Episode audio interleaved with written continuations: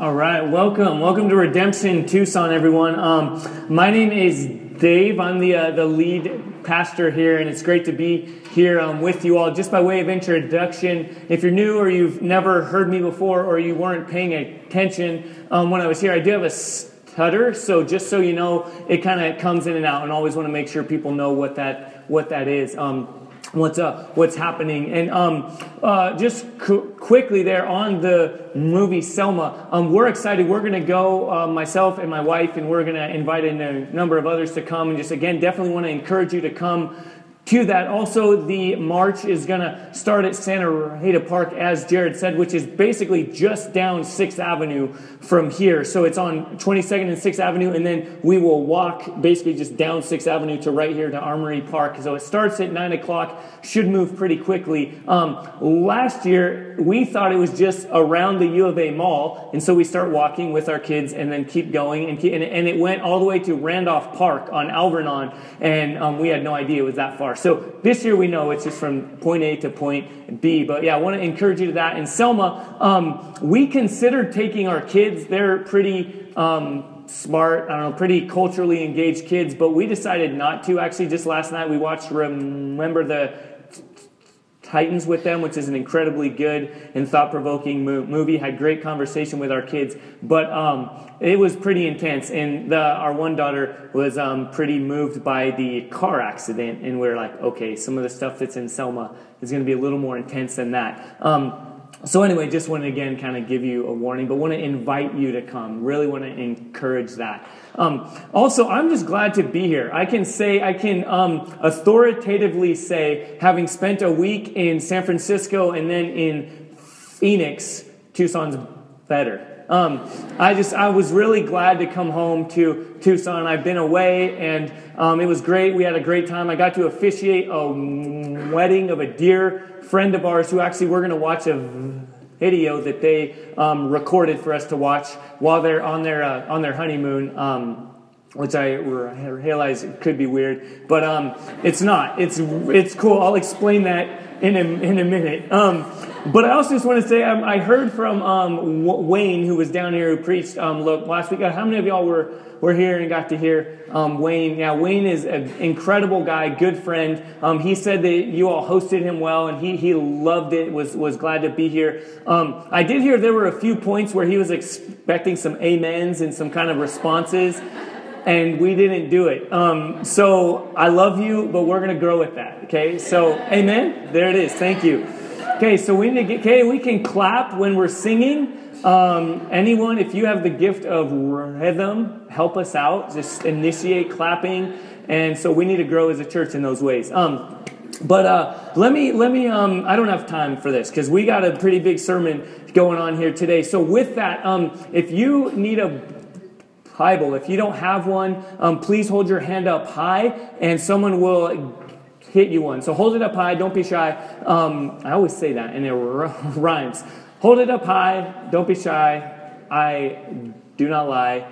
Um, and uh, so someone will get you one. If you don't own a Bible, keep this one. Okay, we want to make sure that everybody owns a Bible. So keep this put your name in it, mark it up, things like that. If you do own one and just forgot it, go ahead and um, leave that one in the back. So um, while they're uh, handing those out, let me just kind of in- introduce where we're headed, kind of where we've been. We're in a short series right now. If you, as you can see up here, um, going through what it means to be a restored people a restored people in the city. And then next week we'll talk about in the church. And this week we're talking about um, Jesus' promise to form a restored people in the home.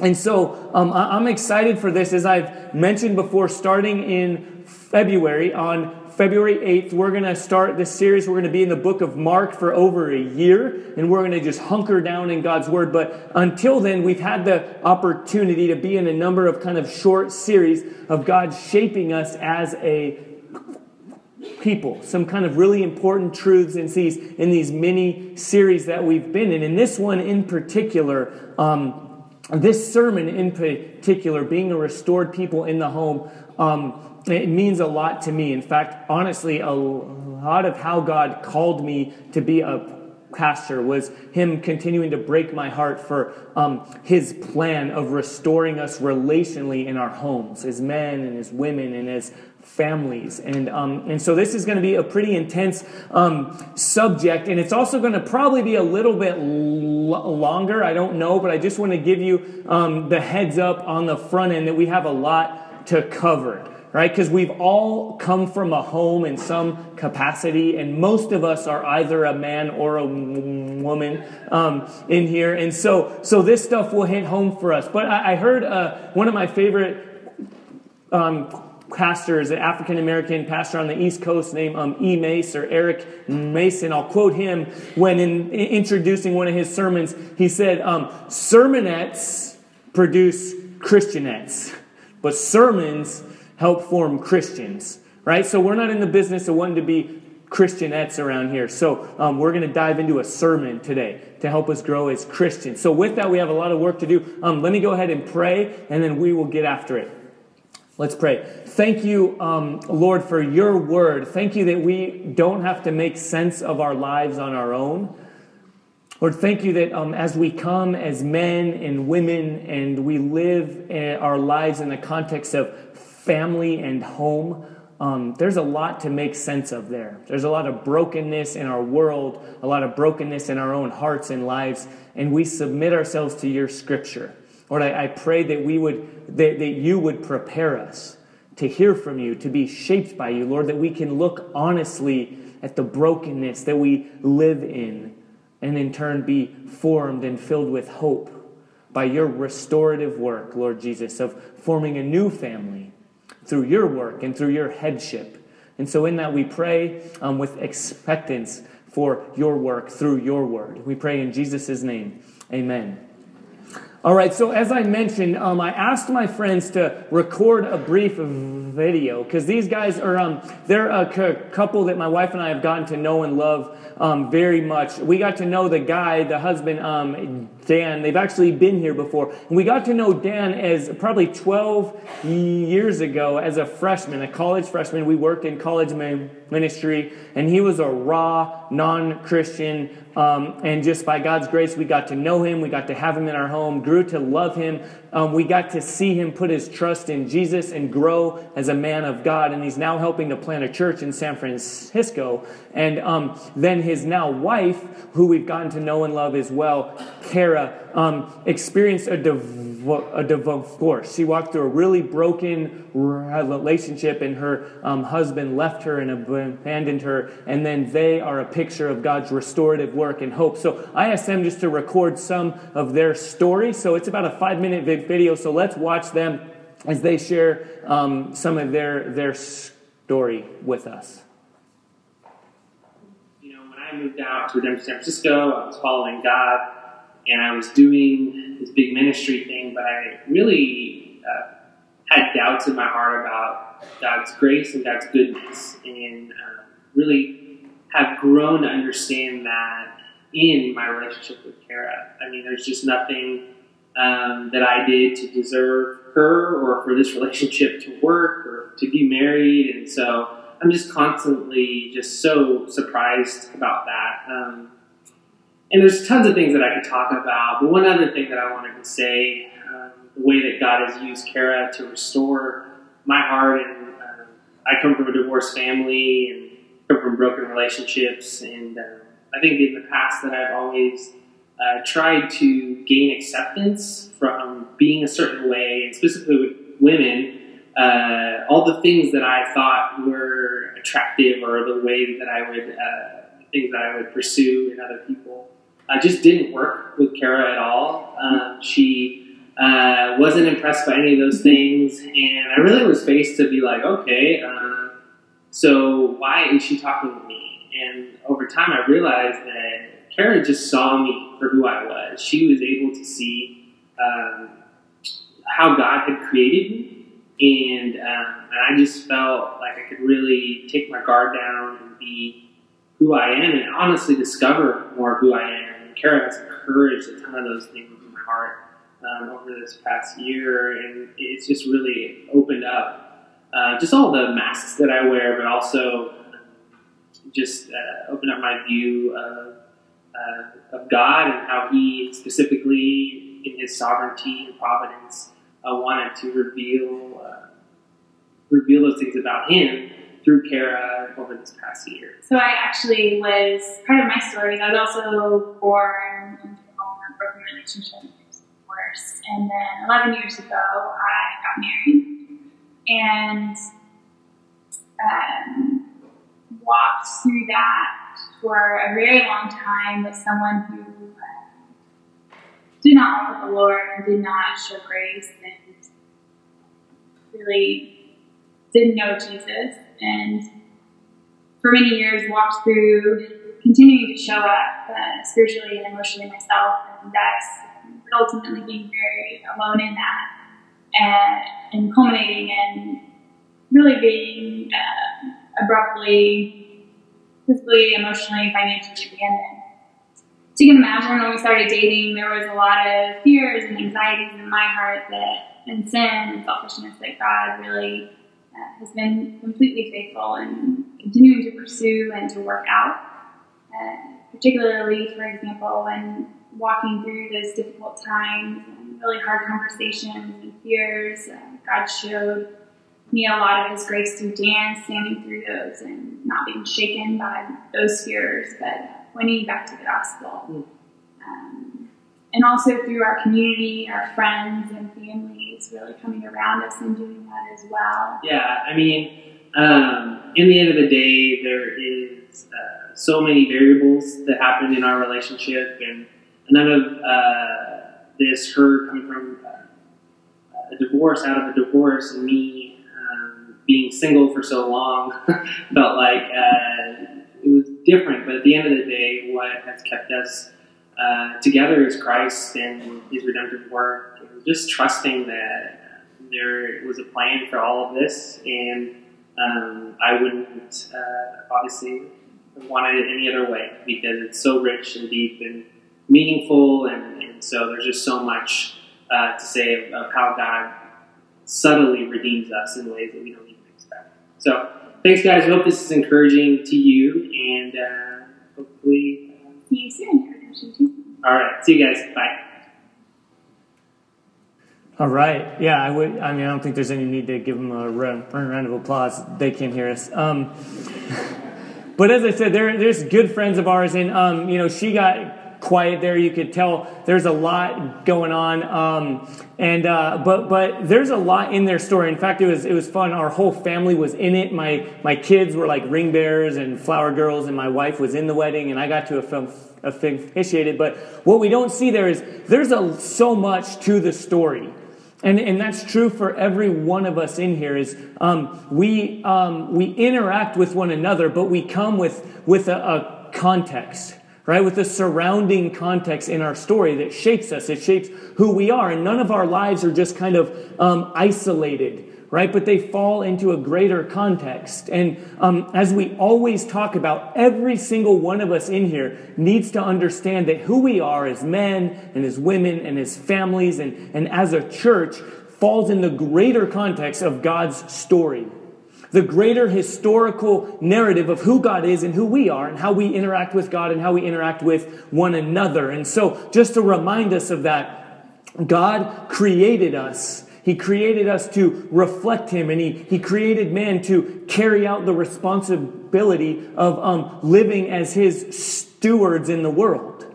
And then he said it's not good that man is alone, and so he created woman, and he intentionally created us, man and woman, to interact with one another. And our relationships, yes, as husband and wives, and also in general, as men and as women, would reflect him.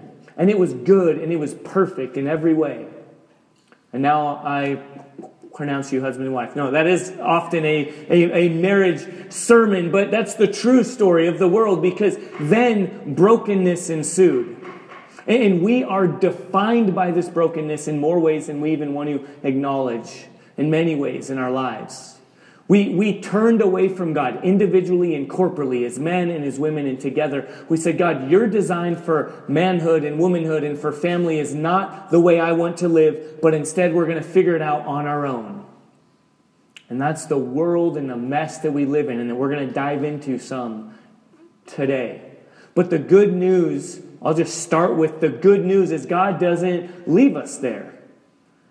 He said, um, This is brokenness. They are stuck where they are. I will come and, and create a new line, a new family line, a, a, a new identity for how manhood and womanhood and family ought to be. And so Jesus came. God the Father sent God the Son, Jesus, to come and to make new what had been broken.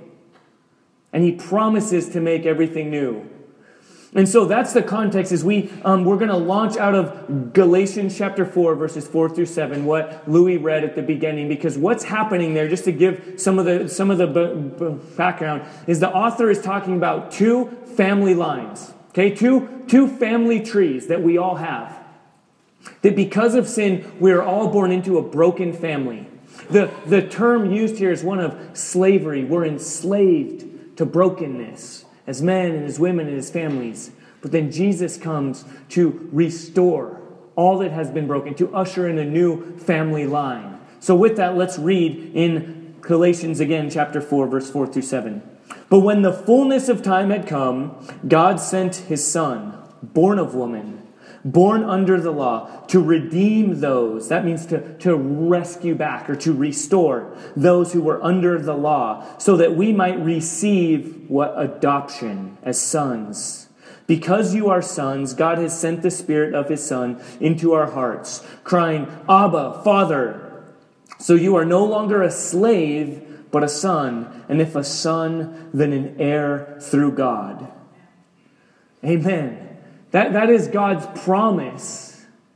But again, we can become inoculated. We can kind of just um, kind of grow numb to these truths. We can hear that, okay, yeah, adopted sons and daughters, but we continue to operate in brokenness, in slavery, in how we interact with one another and how we function in our homes. I, have used the, the, the, illustration, the picture that's uncomfortable, and we need to understand it of, of a wound. We've all been wounded, and um, we've either put um, insufficient band aids and then let scabs grow over, and there's an infection, and we just kind of function in that way. And what we need to do in order to see the beauty of the reality that we are adopted into a new family is we need to rip that scab off we need to submit ourselves to God's word and to recognize and, and understand and, and embrace the brokenness that we have as men and as women and as families in order to see the restorative work of Jesus as restored men and restored women and restored families. And um, let me just say, I was um, I have some friends, actually, some who are here who are in the police force, some officers, and, and I got to go to a, a kind of a, a, conference class this last week up in Phoenix. And we hear about, you know, the police and all the different things that they have to do. One of the most significant parts of the job is what? Domestic violence, is going to broken homes, is getting calls that there's unrest, there's brokenness in homes in all sorts of ways. And we can hear that and think, oh, that's a societal problem. That's a neighborhood problem. That's a public school problem or whatever it might be. Kind of fill in the blank and we want to think it's out there. But we as the church, as God's people, and thankfully God says, no, that's not just an out there problem. That's a, a sin problem. That's a people problem. And then from there, that's a, a church problem. It knows no socioeconomic boundaries, it knows no neighborhood boundaries. The brokenness in families is everywhere. So, what we're going to do, as I said, is we're going to enter in, we're going to get real. And so, where we're going to go is we're just going to walk. We could cover a lot of different issues, right? But what we're going to do is we're going to look at biblical manhood and womanhood and families. And then we're going to understand the broken manhood and womanhood and families that we operate in. So we're, we're prepared and positioned to rightly respond to Jesus' work of restoring a people. Okay? So that's where we're headed. Let's dive in. Okay? We're going to start out with the men. Okay, men. So everyone, this is good for all of us, men and women. But kind of, kind of, let's let's put on our seatbelt and get ready as um, as we submit ourselves to God's work and to who we're called to be as men. So with that, we're going to read. We're going to mostly be in Genesis chapter one and chapter two and chapter three. And we're just going to kind of hop around. But men, let's start with us. Okay, beginning in Genesis chapter one, again with God's design. This is God creating us. It says this in Genesis 1:18 Then the Lord God said, "It is not good that man should be alone." Sorry, I actually skipped over. First in Genesis 1:26. Let's start there. Then God said, Let us make man in our image, as we just talked about, after our likeness, and let them have dominion over the fish of the sea, and over the birds of the heavens, and over the livestock, and over all the earth and over every creeping thing that creeps on the earth. So God created man in his own image. In the image of God, he created him. Male and female, he created them. So that's God's design. That's creation of man. That's, that should never get old to us. That defines our lives. Everyone in here, that defines us. The imago Dei, the image of God. And because we're not just created men and women, and because God created us intentionally to how we relate with one another, we look down into Genesis chapter 2 now to see um, how womanhood and manhood is designed by God. Now we pick up in Genesis chapter 2, verse 18. Then the Lord God said, It is not good that man should be alone. I will make him a helper fit for him. Therefore, a man shall leave his father and his mother and hold fast to his wife, and they shall become one flesh. And the man and his wife were both naked and were not ashamed. Again, this is specifically the context of marriage, but you see God's design in general as men and as women is perfect. It's good. There's no jockeying for position. There's no infighting. There's no abuse. And there's no, you know, playing games and all kinds of different things that we experience. It's good and it's perfect and there's no shame. And it's God's design for how we are to be. But then, in the most tragic plot line ever, things go awry. As I said earlier, we turn our backs on God, and what happens is, is, is we are tempted, man and woman, and there's this scene that unfolds, and, and basically their eyes are open, and they say, Oh, maybe God's plans aren't enough. Maybe we should figure it out on our own. So they eat of the forbidden fruit, and they walk down this road of saying, Maybe we can be like God. Maybe we don't need God to define life for us, to define manhood and womanhood for us. Maybe we can just figure it out on our own. And so let's pick up in Genesis 3, in verse, um, in verse 8. And they heard the sound of the Lord walking in the garden in the cool of the day, something that would have been normal and refreshing and encouraging. Oh, there's God walking in the garden. Let's run to him. But because of sin, that's not the case. And the man and his wife hid themselves from the presence of the Lord God among the trees of the garden. But the Lord God called to the man and said to him, Where are you?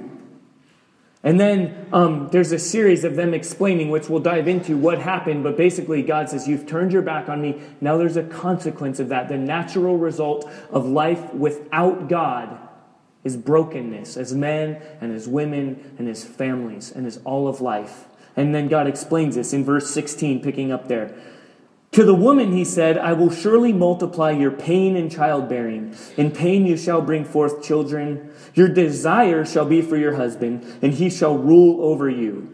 And then to Adam he said, Because you have listened to the voice of your wife, and have eaten of the tree of which I commanded you, you shall not eat of it. Cursed is the ground because of you. In pain you shall eat of it all the days of your life. Thorns and thistles it shall bring forth for you. And you shall eat the plants of the field. By the sweat of your face you shall eat bread till you return to the ground. For out of it you were taken, for you are dust, and to dust you shall return. That's tragic. That's real life for you and me today brokenness. We'll walk through some of the specific things that were said there, but you see that manhood, as a result of turning away from God, is distorted, and womanhood is distorted, and relationship is distorted. Relationship with God is broken. Relationship with one another is broken. And this shows up in so many ways in our lives. Again, let's be real here. Let's enter in. Everyone in this room has been affected in some way by distorted manhood. Okay, we'll get to womanhood in a minute, but let's all enter in and realize what, well, whether it's the homes we came from, the, the coaches we had, um, the men we interact with now and today, and all of us in some facet have been broken by some distortions of manhood. So I'm going to just walk through some of those that actually show up right here, just so we can get real and, and, and understand that all of us in some way can identify with, we either ourselves um, um, operate out of one of these distortions or all of these distortions, and we've been affected and treated by men who have been distorted in some way. So, first, the first distortion of man that we see here is the absent man. What happens in chapter 3? What does God say first? His first interaction, he's walking in the cool of the day in something that should be good, that man and woman should run to God. What happens? God has to ask, Where are you? Man is absent, he's hiding, he's afraid of God. Shame has consumed him and he hides. And too often in our world today, do we not hear that same question? In our homes, in our city, in our churches. Men, where are you? Absent men hiding, consumed by fear, living our lives distorted, afraid of what will be found out. We're just absent. We just bail. We just take a back seat and hide.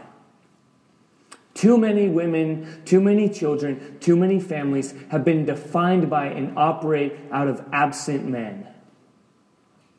Let's keep going because closely related to the absent man is the passive man. The passive man who just um, just hides. Just kind of sits back is there is around is nearby but is kind of silent well, um, there's an incredible book called The Silence of Adam. Some of you may have, uh, have actually uh, heard of this. But, uh, right, you hear jokes or different people will talk about this brokenness, the, the fall of man and of woman, and, and what happens. The serpent tempts Eve, and you, you hear people joking, well, Eve, if she wouldn't eaten the, the forbidden fruit, you know, we wouldn't be in this mess we're in. Oh, it's all Eve. But the reality is, who did God give the charges to? Who did God say, steward what I have created? Lead. Not as a tyrant, not as a, not in a hierarchy, not with some, some high lofty position, but you have been given a responsibility. Lead as a man. And what happened? Eve is tempted, and where's Adam? Well, she gave the fruit to him, so he's most certainly right there. But he's passively standing by, maybe biting his nails. Just, ah, I don't know, this isn't how it should go, but passively, driven by fear, distorted, silent and brokenness ensues. And then, again, closely related, the next distortion of man, we have the blaming man. The blaming man, what happens? God asks this, and what, is, what are the first words out of Adam's mouth? What, what, what happened? What went awry? I charged you to lead. What happened? What does Adam say? Well, the woman the woman, and then he blames her, right? First of all, it's a woman, and then what does he do? It's insane. He blames God. The woman that you gave me, she did this. It's her fault. How many of us today are the blaming man? We operate in this world. Okay, let me be honest, guys. Look at me. We have, many of us have been dealt an unfair deck. Okay, we've been given um, a hard hand we may have had absent dads ourselves. We may have had abusive or blaming or passive dads ourselves, or we may we are, are, are products of society, but whatever the case, that's a distortion. And in order to turn our eyes to Jesus and to be restored as men, we need to recognize the distortion that we operate in. We need to stop blaming everything else well, my family, you don't know about this. You don't know about my wife. You've never, you don't know about, you don't know this or that or that. Blaming everything else. But instead, God calls us to own up and to recognize I have sinned. That's what repentance means. I have sinned and turned away from you. I am broken and I need to be restored only through your work. But we have the absent man, the passive man, the blaming man, and then the lazy man. And this shows up by, by just your normal thinking of what it means to be lazy and also by workaholics in the same way. We're, we're passive, we're absent. You have, God talks about how work would be, and too many people think, God, it's too hard. It's too hard to pursue my wife. It's too hard to lead my family. It's too hard to play catch after work. It's just, I'm going to be I'm going to be lazy. I'm going to just sit here and do my own. And again, that shows up not just by your traditional couch potato, legs up on the chair, watching football, whatever it is, which isn't bad in of itself. I'm excited to go home and watch the games, you know, myself today. But when that defines us and we're consumed with laziness and that drives us, it's a distortion. And it can also show up as workaholics, right? You might be working, you might be at your desk typing away, you might be out in the garage working away, but that's just another form of distorted laziness. I'm not going to pursue my family, I'm not going to lead well, I'm just going to do what I can control. We've got the lazy man, and then lastly, the abusive man which we'll get to the interrelatedness of this. But as God explains the curse, the consequence of turning away from Him that, that will define women's lives and womanhood, he talks about the relationship and he says, Your desire will be for your husband, which I'll get into that in a minute. He says, But he will be harsh with you, he will lead you harshly. You have brokenness there, and you have the abusive man who takes out his anger and his fears and who tries to justify himself by being abusive. And I think we would all agree that that's pathetic and unacceptable. That's a distortion that abusive man you may have been abused by before but that's no excuse to continue that on that's a distortion and it's unacceptable. Domestic violence is not a societal issue. It's not a police issue. Thank God we have police who enter into those situations. But I just heard a story and I pray this would be true of our city, of our neighborhood, that the police in that area would carry the people from the church's cards, different people's contact information. When they went to a domestic violence issue, they would say right there, you have a choice. You can go to jail or you can talk to someone from the church who can lead you through this. You need to submit to counseling. You need to grow. You need to admit the brokenness here. And so the police were involved in recognizing this isn't just a societal issue. This isn't just a police issue. This is a family issue. This is a sin issue. Abuse is unacceptable. And we have to stand up and say all of these things are distortions. Let me say, if you're single, single man, wake up.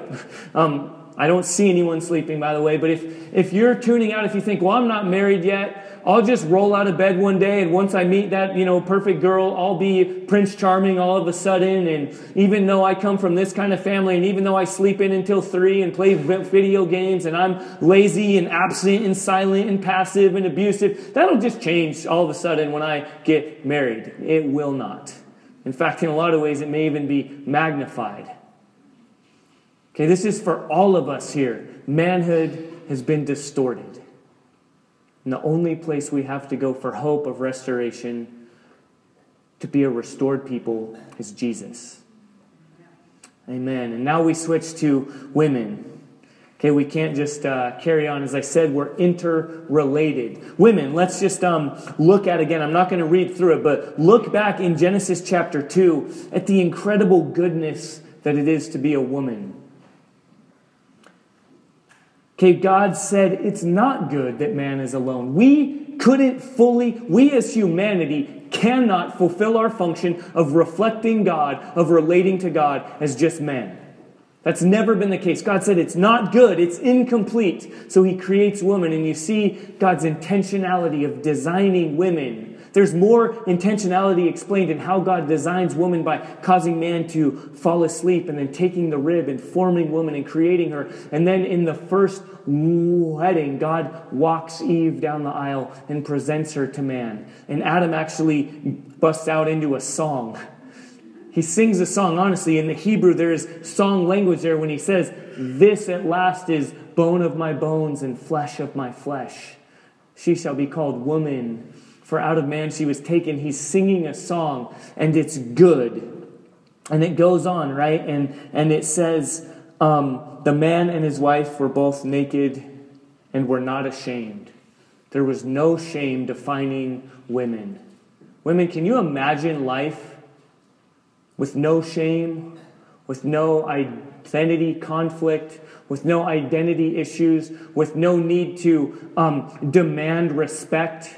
Because you live in a broken society and you live in relationships with broken men where you're not treated the way you ought to be, you're not respected and affirmed and esteemed in the way that God designed you to be. Can you imagine a world where there's no infighting and gossip and tearing others down and and um, eating disorders and um, all kinds of other issues that are done because your identity as women has been distorted by sin? Can you imagine a world that way? That, that's the way God designed you to be. But again, in order to rightly run to Jesus to be restored, we've got to rip that scab off and recognize the brokenness that we function in in our homes, in our lives. As women, the world that you have to function in and some distortions to womanhood. So let me um, let me get into some of those in the same way that we did with with men. You see some distortions that we operate in in our world today. Again, okay. So we have a few, not as many as the men, because as always we need to come harder after the men. But um, we see some distortions that show up in, in, in, in womanhood. So enter in with me as we walk through some of these. The first distortion to womanhood that you see right there in Genesis chapter 3 is the controller, the controlling woman. In Genesis chapter 3, verse 16, God says, Your desire will be for your husband. And guys, that's not like awesome. Women are going to desire me, and it's not a, a sexual thing. Okay, this is, a, as I've said before, this language, that term of your desire will be for your husband, is, um, is, is a sinful enslavement. It's the same term used over in chapter 4 when one brother, Cain, um, is, has the desire of sin overwhelm him so that he murders his own brother. It's the same language they're used that, that woman's desire, that a wife's desire will be to control her husband. Not in a loving, giving advice and giving input and working together kind of way, but in a domineering, authoritative, tug of war, broken kind of way. So you have the controlling woman, and you see in a couple different passages, they're not up here, but you can just take note if you're taking note. In Proverbs chapter 21 and also Proverbs chapter 25, there's some language that's used of the controlling woman or the contentious wife. In one place in Proverbs, it says, um, a contentious woman is like a dripping faucet, just going on and on and on, and, and just the, the kind of environment that that produces. And then elsewhere it says, it is better to live in the corner of the rooftop than to share a house with a contentious or controlling woman. That's a distortion of womanhood. And then the next one we'll get to is the gossip. And this happens for men as well, but this is specifically in Scripture in 1 Timothy chapter 5. There's language used of the gossiping woman. As I said earlier, often this comes out of a need to um, define yourself, to figure out womanhood for yourselves, for ourselves. And so you have the gossiper, seeking to build oneself up by tearing others down. Did you see what so and so is doing? Did you see what those neighbors are doing with their kids? Did you see this? Did you see that? and just this kind of gossiping world. In that passage in 1 Timothy chapter 5, there's actually a warning. It says, the gossiping woman can tear down the entire church. The family of God can be broken by this kind of distortion in womanhood. And then the third distortion there are four. The third one that we see in Scripture is the seductress, the seductive woman.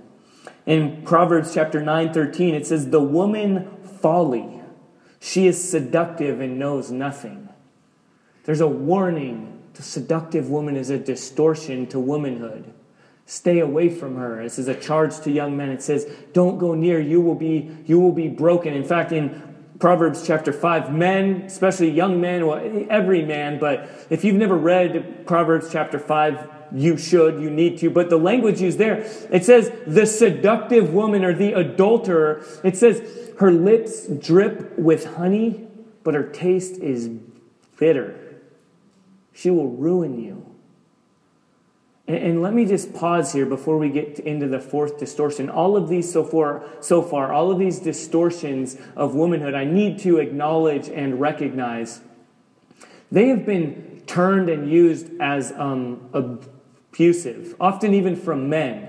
Okay, I need to acknowledge and recognize as a white middle class male up here as a pastor in a position of authority, I need to recognize, acknowledge that those things have been used. Are they sin? Yes. To gossip, to be seductive, to be controlling, to that is sin, but it's it's it's a result and a product of brokenness. Again, we start with the men. I think sin and broken identity as gender, as relationships, um, starts with the men. Okay, so I came back to that, and, and you see the need to control born out of a broken system in marriage and family and life because women are not esteemed and, and welcomed and encouraged to lead and to, and to love and to serve alongside their husbands. So you see these distortions there. And then you see the need to gossip or the need to be seductive comes out of brokenness, out of broken identity.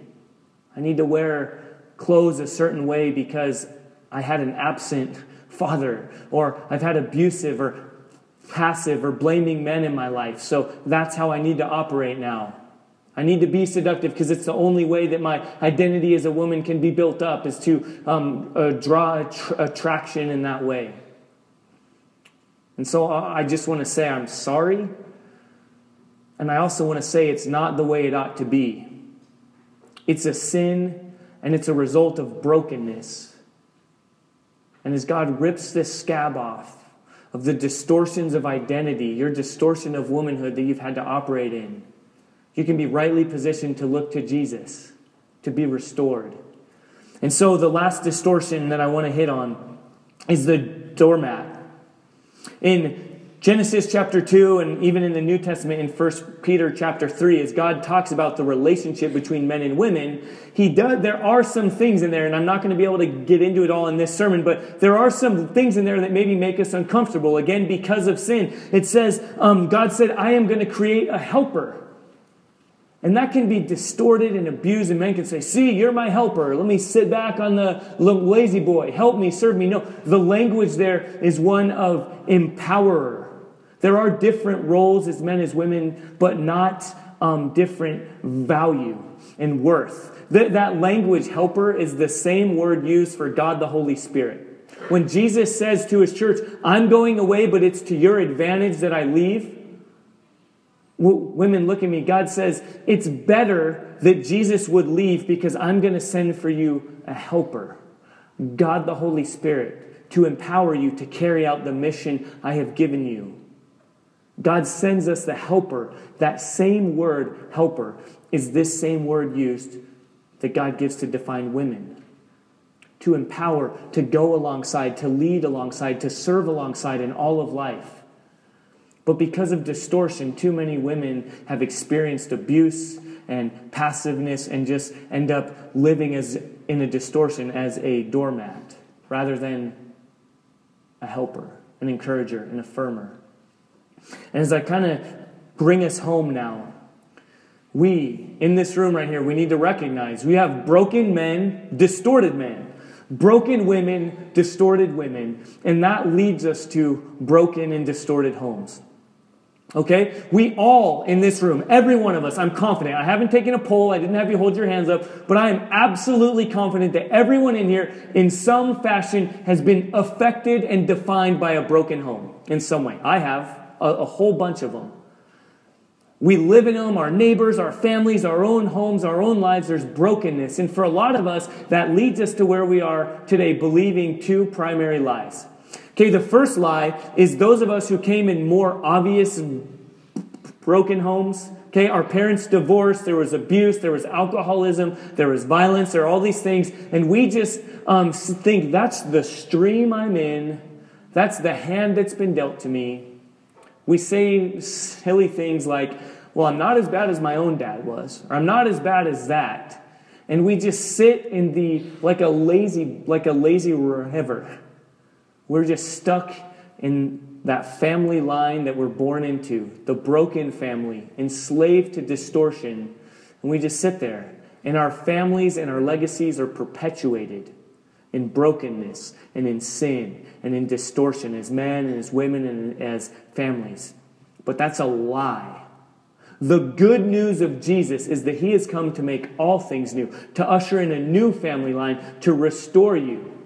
And lastly, in case there's anyone here who thinks, and even those of us who are young parents, and we think, well, I've got a good home. We're not divorcing. We all eat together. We eat three meals a day. Our family's good. Our kids are going to grow up to, you know, be re- respectful and polite. They're going to vote the right way. They're going to be virgins a lot of effort in kids is just thinking well you've achieved your you've been a good parent if your kids are virgins. And that's great and honorable but we need to get to the deeper issue of brokenness and of sin and of our need for jesus. No matter how pretty the outside might look no matter how clean and um, perfect our homes might look it's not enough Apart from Jesus, it is continuing in a distorted trajectory in a broken family line. But going back to Galatians chapter 4, what did we hear?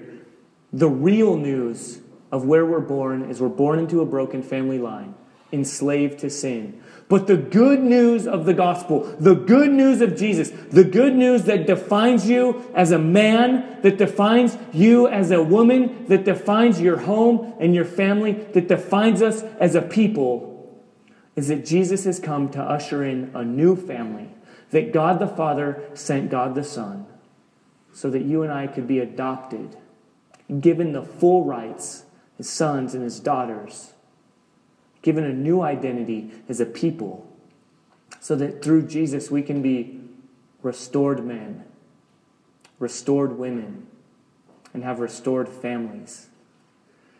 Now, um, as we as we close, as we prepare to respond right now, in a moment, Jared's going to come up. He's going to lead us through our time of response, and the worship team is going to come up, and he'll give more more detailed explanation. But I just want to say. Um, we always have time to pray. We always want to have an environment of freedom where we can where we can sing.